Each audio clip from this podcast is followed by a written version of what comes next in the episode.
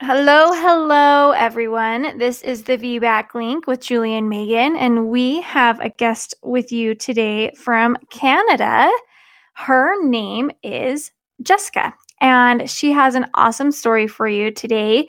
Um, we were just kind of chit chatting a little bit before the episode began, and we found out that she found us in the very beginning, and it was right after her cesarean which is kind of exciting to us because that's, you know, we want people to be able to find us during their journey of healing before they start preparing as well. And so that was really fun and exciting to hear.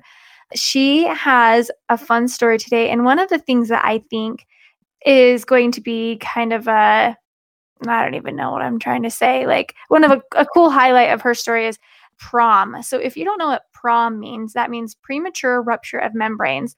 And that's something that I actually had personally as well.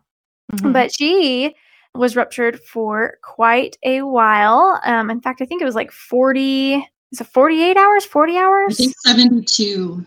72 72 yeah. but when um like 48 hours or so before you started getting things going yeah. So yeah. really cool because a lot of times people think that if their waters are broken for longer than 12 or 18 hours even 24 hours that it's need for immediate cesarean and it's not. So i'm excited to hear you share that part of your story and as always, we have a review of the week. So we're going to dive into that review from Julie really quick before we get into this juicy story. Yeah, I love reviews. I think we say it every episode. I can't speak enough about the reviews because I just want to like get a little vulnerable here for a minute. Running a podcast, it's not always sunshine and butterflies, but we absolutely love doing it. We love talking to the people that are on our stories or that share their stories with us and we love being able to share their stories with you. But these re- these reviews really really are the things that keep us going when it gets to be a little bit difficult for us. So if you haven't already please leave us a review on apple podcasts or google or facebook.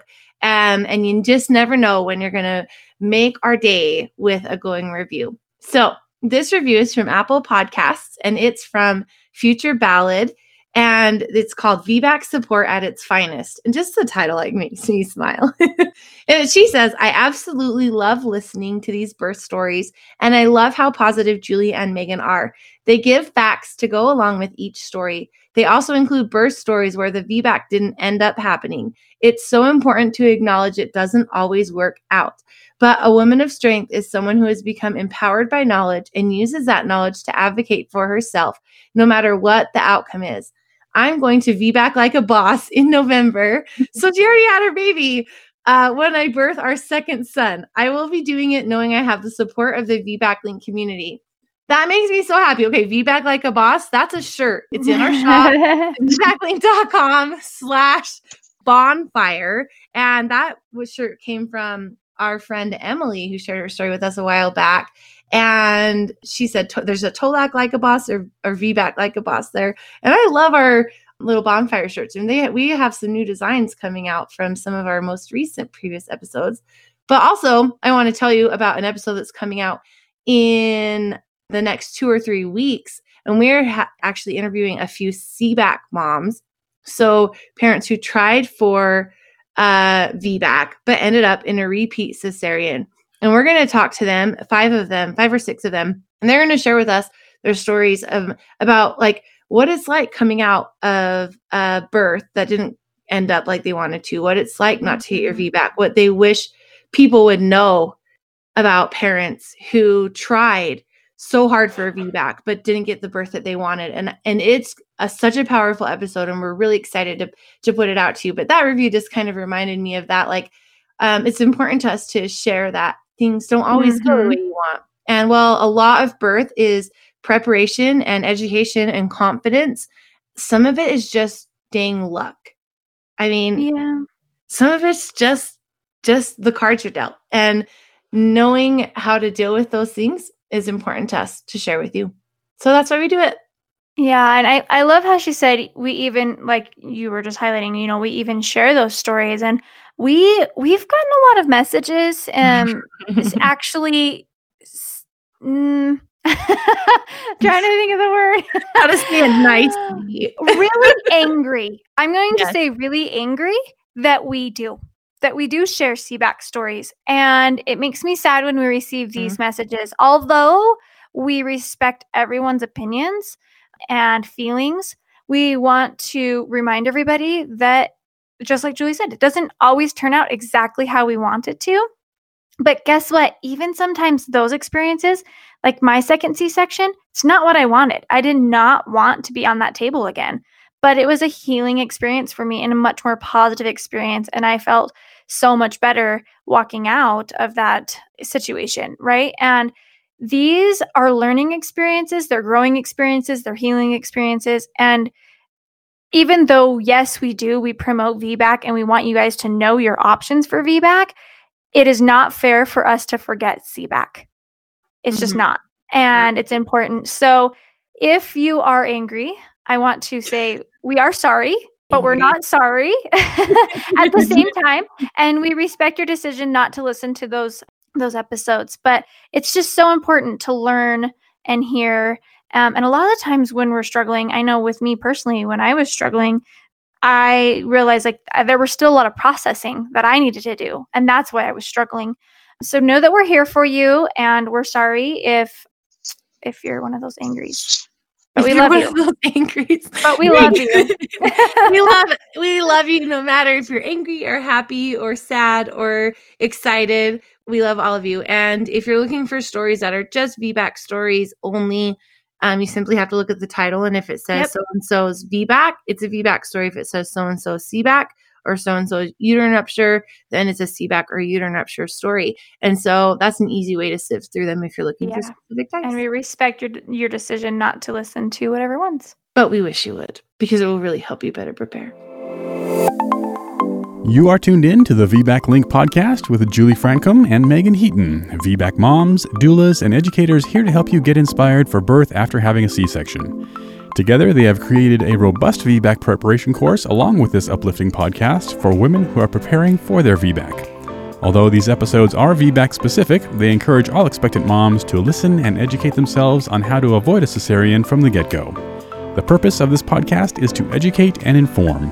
It is not meant to replace advice from any other qualified medical professional. Here are your hosts, Julie and Meagan. Do you want a VBAC but don't know where to start? It's easy to feel like we need to figure it all out on our own. That's what we used to do, and it was the loneliest, most ineffective thing we have ever done. That's why Meagan and I created our signature course, How to VBAC, the ultimate preparation course for parents that you can find at thevbaclink.com. It is the most comprehensive VBAC preparation course in the world, perfectly packaged in an online self paced video course. Together, Meagan and I have helped over 800 parents get the birth that they wanted, and we are ready to help you too. Head on over to thevbaclink.com to find out more and sign up today. That's thevbaclink.com. See you there. We should probably stop talking about this. You can tell it's been a little while since we've done this, since we've recorded, because we're really super chatty right now. I'm going to turn the time over to Jessica. So, all right, let's dive in. Miss Jessica, would you like to start sharing your story and stop listening to us gab? Sure. I mean, I'm enjoying the conversation, but we don't have so much time, so I'll get started. Um, I got pregnant with my C section baby when I was 19, and I really thought that I was invincible. Like, I know a lot of teenagers have that mindset where you don't really think bad things can happen to you. So I thought I was going to have a like all natural Medicaid, like medication free birth, and was preparing for that and would tell my friends how excited I was to be planning this med free birth. Uh, my aunt recommended that I went with midwives. So I found local midwives that I went with. And here in Canada, they're covered by our provincial health insurance. So that's definitely um, a perk when you're a young mom, being able to plan a home birth. So that's what we talked about. I wasn't opposed to a hospital birth, but they were kind of pushing home birth on me. So that was the plan. If things were going well, we would have a home birth with the baby. And then if not, we'd go to the hospital. But I didn't think we'd end up at the hospital because I thought everything would go as planned, being young and not understanding how births can be complicated. So uh, I was 39 weeks and four days pregnant when my water broke. And my first thought was, oh, the baby's going to be here in 12 hours now. Everybody goes into labor when their water breaks, but it didn't happen. Um, so the midwives confirmed the water broke and they said, oh, just rest, sleep it off. Labor usually starts anywhere between 48 to 72 hours. Um, most people within 24 hours, but they said we could wait till Friday. And then the next day we woke up and I had a new midwife on call and she said, oh, well, we should just go in and induce. And I was eager to meet my baby. I was tired of being pregnant and I didn't know what an induction was or that there were risks with an induction. I just thought, okay, I'll get some medication and get it going, and the baby will be here in a couple hours. But that wasn't the case. I was four centimeters dilated when I showed up to the hospital, which they said was great, and that labor would probably be quick and the baby would be here soon. But 12 hours after starting Pitocin, I was still only four centimeters. So they suggested that we throw the natural birth plan out the window and get an epidural, but that vaginal birth was still possible. After getting the epidural, my baby started having non reassuring heart rates. And because of the lack of progression, they suggested a cesarean. And I agreed, not knowing that there was anything else we could try to get me to dilate. Like I'd been laying on my back for hours at this point. We didn't try turning the epidural down. We didn't even try peanut ball. We just went straight for the OR. And the surgery was three hours after they were concerned about the non reassuring heart rate. So looking back, I'm like, was it really that urgent? They made it seem urgent. But I always question if maybe we could have tried more things, but I didn't know that there were things to try. I thought birth just happened and that you couldn't really have any power to change that. Uh, my recovery was horrible. My incision didn't close properly, and it took three months before I was healed enough to function normally. And I found that recovery really traumatizing and never wanted another surgery like that again. So when I got pregnant 15 months later, my goal was VBAC all the way. And I really didn't want to end up on the table again, mostly because of the recovery and my fear of missing out on a summer with my toddler so I planned a home birth again, and I was more adamant this time that it was going to be a home birth. I to the pool this time, and I made a whole binder filled with resources from the VBAC link. I printed out stuff from ACOG and um, SOGC, which is the Canadian version of ACOG, and had all the documents I could about VBAC and would bring it to the midwives because they were more cautious and on the medical side. They said a hospital birth might be a better choice for VBAC, but I was adamant that I wanted to be at home. And they supported me with that decision.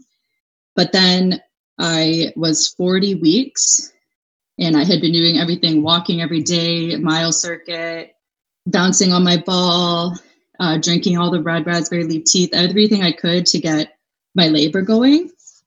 Um, and then my water broke again. And I was in denial the first day. Like I didn't even tell my husband. I kept it a, like to myself. I was like, this can't be real. Like my water can't break before labor again because I knew that that wasn't a good sign for me. Eventually, I did call my midwife and I let her know, but I told her that my water had been broken significantly less time than it had because I didn't want her to push induction and I didn't want her to push repeat cesarean. So she came, confirmed that my waters had been broken, and we agreed that the next day we'd go to the hospital for a non stress test. And when we went there, we had a consultation with the OB who uh, looked at me and said, We have to do a C section. There's no other option. If we do another induction, you're going to fail. Like your body couldn't birth your first baby. And I guess I had an ultrasound at some point in my third trimester, and they were estimating that the baby was going to be in the 97th percentile. Oh, man. So they said, yeah, they were like, this baby's too big. Like, she's not going to, or we didn't know it was a girl but they said the baby's not going to fit. You need a C section. And I said, Well, what's my, do I have any other options? And they're like, Well, we can't force you to have a C section, so you can go home. and so we went home. and Good for you. Yeah, Good for you, though. Yeah. The OB and the midwife weren't that happy, but I said I'll come back for NSTs every day until I go into labor. I'm not opposed to that, but I didn't want to agree to a C section. And then the next morning, I woke up with the green tinge um, on the pad that was collecting the amniotic fluid, and I knew that wasn't a good sign. So I called the midwife and let her know. And I guess they had been scheduling C sections for me every day in case I agreed to one. So she's like, okay, we have a OR ready. Are you Um, serious? They yeah, were just natu- they were just doing that behind your back. they were just, yep, preparing. wow. Yeah. So they said you can show up at the hospital for 11 a.m. and the baby will be here by 2. And it was the day, like when I got pregnant, I was hoping that the baby would come this that day. So I was like, kind of like, okay, I guess at least I got the birthday I wanted. Um, but in the car, I was crying to my husband, saying, like, I really don't want this surgery. And I know that I can't be pregnant longer with meconium or an infection. And it's not fair to the baby to put my birthing desires ahead of their safety. But I said, I will take tomorrow as the baby's birthday if that means I can birth this baby vaginally. And what happened was we showed up at the hospital and it was a different OB on call. He was the one that had done the big baby ultrasound and predicted the size. So I was like, oh shoot, like he's definitely going to want to do this C section. Like there's no getting out of this now. Um, but we show up and everybody is telling him how my birth was failure to progress last time, that the induction didn't go well, um, and all this stuff, the reasons why I should have the C section. And he uh, asked them, oh, well, how long have the uh, membranes been ruptured? And they said, oh, about 48 hours at least at this point. And he said, why haven't we done a cesarean yet? And they said, oh, she doesn't want a C section. And he's like, well, then why haven't they done an induction? And they said, oh, all the other OBs refuse induction because she can't give birth, essentially. And so he uh, asked for my operative report and looked it over, and they didn't list failure to progress as the reason for the C section. They only listed the non reassuring fetal heart tones. So he said, okay, based on that, um, if the we'll do an ultrasound and see how big this baby is. But he's like, I think an induction is a reasonable option here. That's and awesome. even though there's a low success rate, we'll go ahead with it if that's what she wants. And so they did an ultrasound. They were guessing that the baby would be around eight pounds. And we went ahead with Pitocin and they did a low dose and it was going really well until I hit transition. So I made it to eight centimeters unmedicated. And then I was begging for the epidural. Um, but this was during COVID. I was wearing a mask and it was just me and my husband, and my husband wasn't the greatest support. He was freaking out the whole time.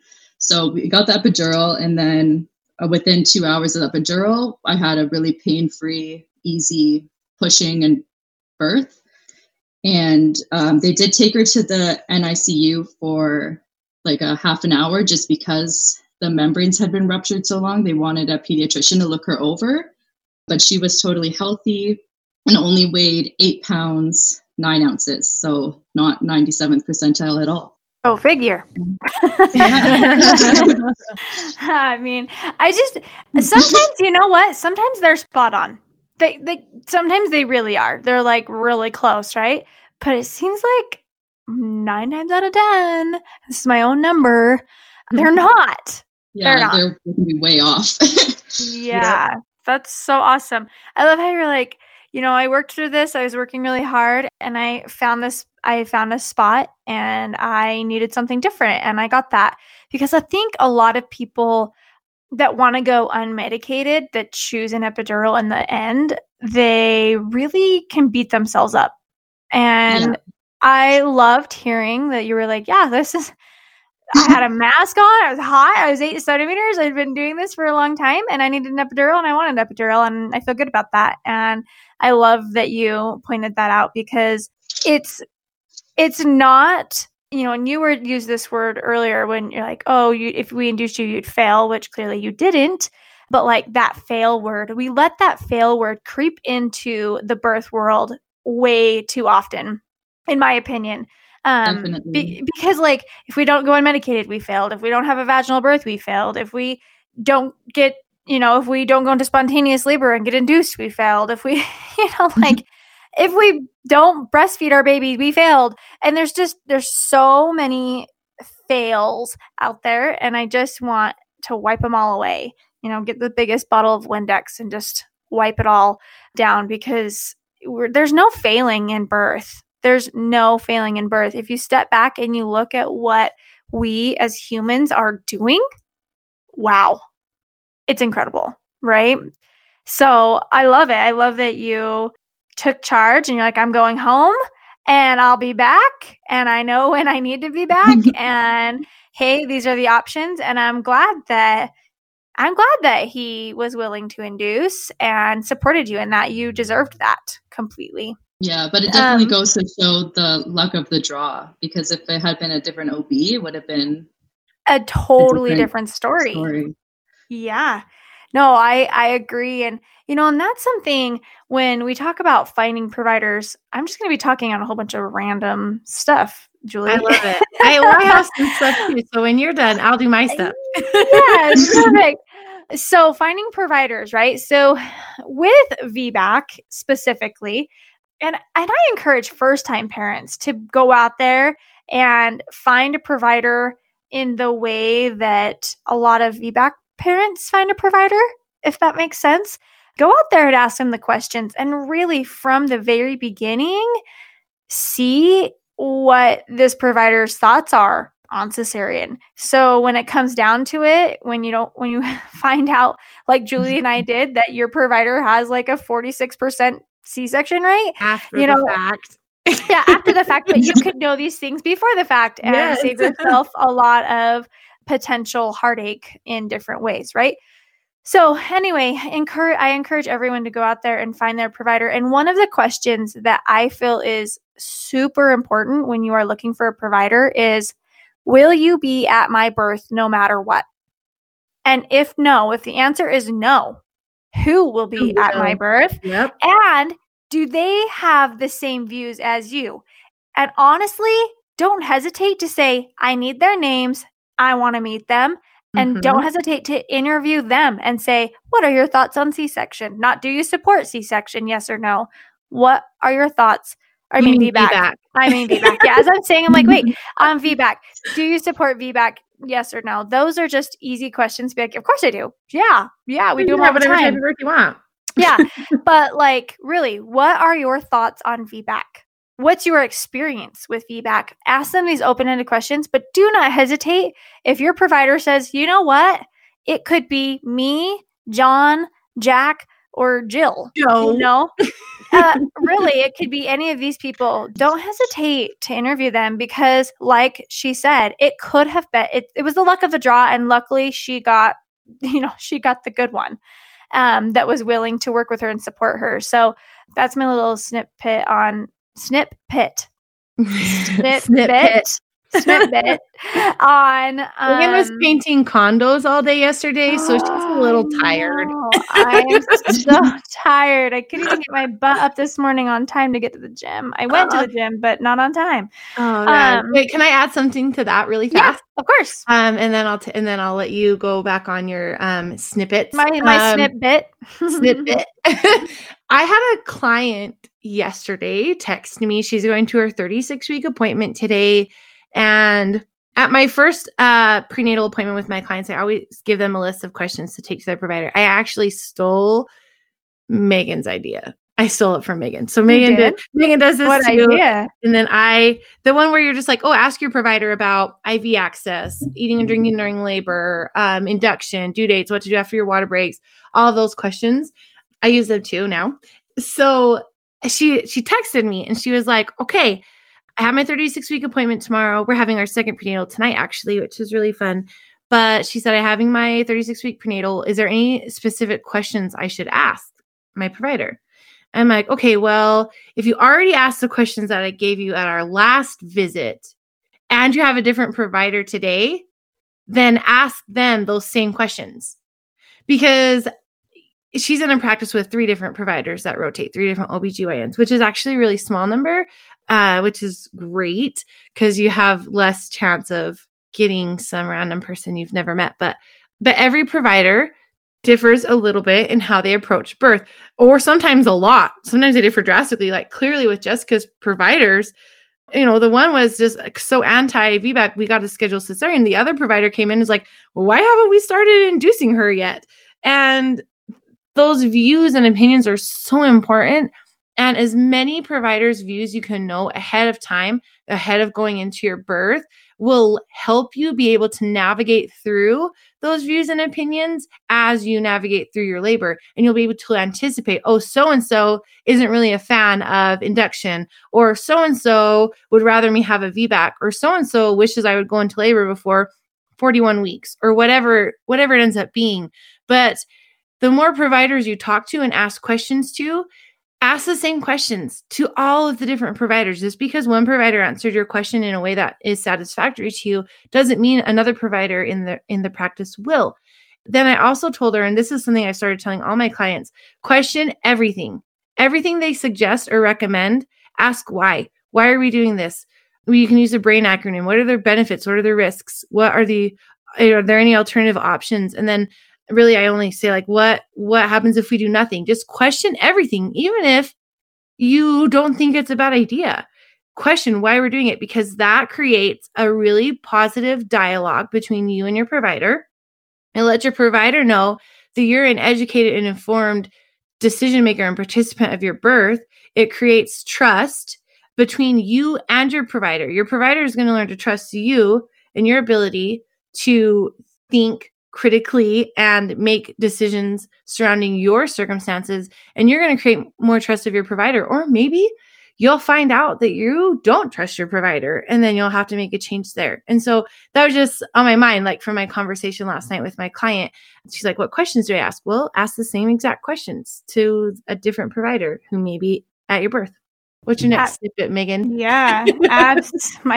um, no, I just um, I love everything that you just said, and I wanted to also talk on prom, um, like I talked about in the beginning of the episode, because yeah, like 48 hours before labor had started and before anyone was willing to do anything, right?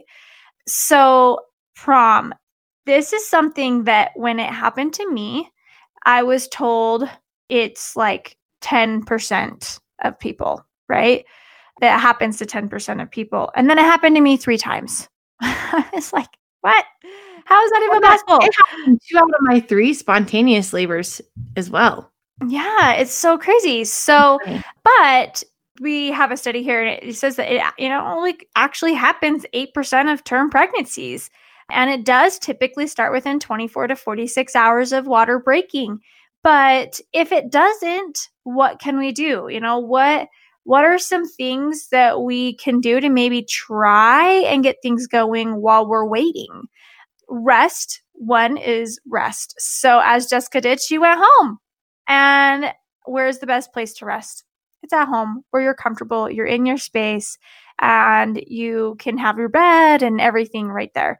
So, rest, rest, rest. It is so important to just rest because when labor does begin, as I'm sure Jessica will contest, it's hard work, right? Like, You're going to need that energy. We need that energy. And so, really, really rest. Now, it doesn't mean you need to be out cold snoring. Okay. It, although that's great. if you can mm-hmm. actually sleep, that's great because you know, as you're sleeping, oxytocin hormone is kicking in and and producing and it's just it's so great. But rest, just rest your body. You don't go out and feel like you have to run up the hills to try and get labor going. Number 2 suggestion would be get that baby in a good position. Now, as we've been learning over the um, 2020 year and even 2019 year, we don't have to have these babies in any specific spot. It's called balance. We need to find balance for this baby to find the right spot for them. So we really always suggest to our own clients and people out there mile circuit, spinning babies with three sisters, going and, you know, resting on each side, doing sideline and things like that to really encourage baby getting in that good position. Number three is avoiding routine cervical checks and watch your temperature. So, as Jessica mentioned in her story, when she was going to the hospital, you know, she didn't want to um I, i'm trying to remember jessica what you act like the exact words but like you didn't want to risk you know the health of your baby based off of infection and meconium and things like that for the birth that you desired but something that we can do to watch and make sure that things are going okay and we're not getting into a risky situation is avoiding cervical exams. Now, with Jessica being at home, she was avoiding those cervical exams a lot of the times. Now, this is here in Utah. I'm not sure what's very standard in other states and countries, but every two hours or so, providers or nurses will suggest a cervical exam because they want to see what progress is being made in those two hours. Sometimes it's, hey, I'll just listen to your body and see what's going on, and then we'll check if anything dramatic changes. But a lot of the times, especially when it, we're kind of waiting to see what's going on, if water's or if labor is going to really begin and what we're wanting to do, they'll encourage it every couple hours. And avoiding that is the best we can do because we don't need unnecessary bacteria going into our vaginas, right? And that's um, the one thing they did well is good. they didn't do a cervical check until we went for the scheduled C-section. So even at the NST the day before, it was completely hands off. And yeah, they really waited until we knew that the baby was going to be coming within a reasonable time frame before anybody did anything to increase the risk of infection. That's so really great. awesome. Yeah, that's really, really great. And it's okay to say, I don't want my cervix checked right now. Nothing different has seemed, or I'm not feeling anything different, or nothing has really changed to the point where I feel that it warrants a cervical exam. Also, watching your temperature. So, especially if you're going to labor at home, it's a good idea if your water breaks to just check your temperature and be mindful of how you're feeling. We say this because if bacteria um, starts growing and an infection begins, it is common to get a fever. That's our body's natural reaction to fight against infection. And sometimes we can get fevers even in labor because we're laboring really, really hard. So our body temperature can go up. But a lot of the times we can get an infection or a fever with an infection, or like the baby's heart rate gets really high. Also, a side effect of an epidural. It, yes, it, it is. Epidural and not can be not be a sign of infection at all if you do have epidural. Ex- that's something exactly. to, to remember. Yeah, something to remember. And another sign that infection could be um, present is a baby's heart rate is actually high.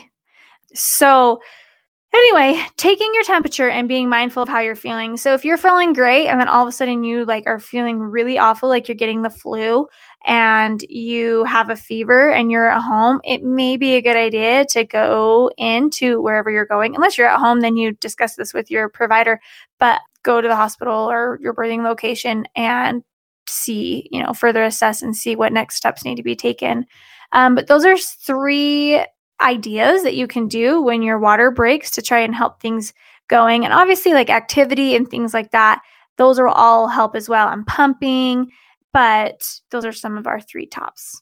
I mean, I think I wrote that blog. So you did right i think blog. it might be due for a rewrite because i think it needs to be updated i was reading through it earlier and i was like mm-hmm. well i write a little differently now did, you, did, you, notice that meagan yes you guys we have so many blogs so if you haven't checked out our blogs check it out it's the vbaclink.com slash blog we have tons of blogs. Yes, we are rewriting blogs. We're writing new blogs.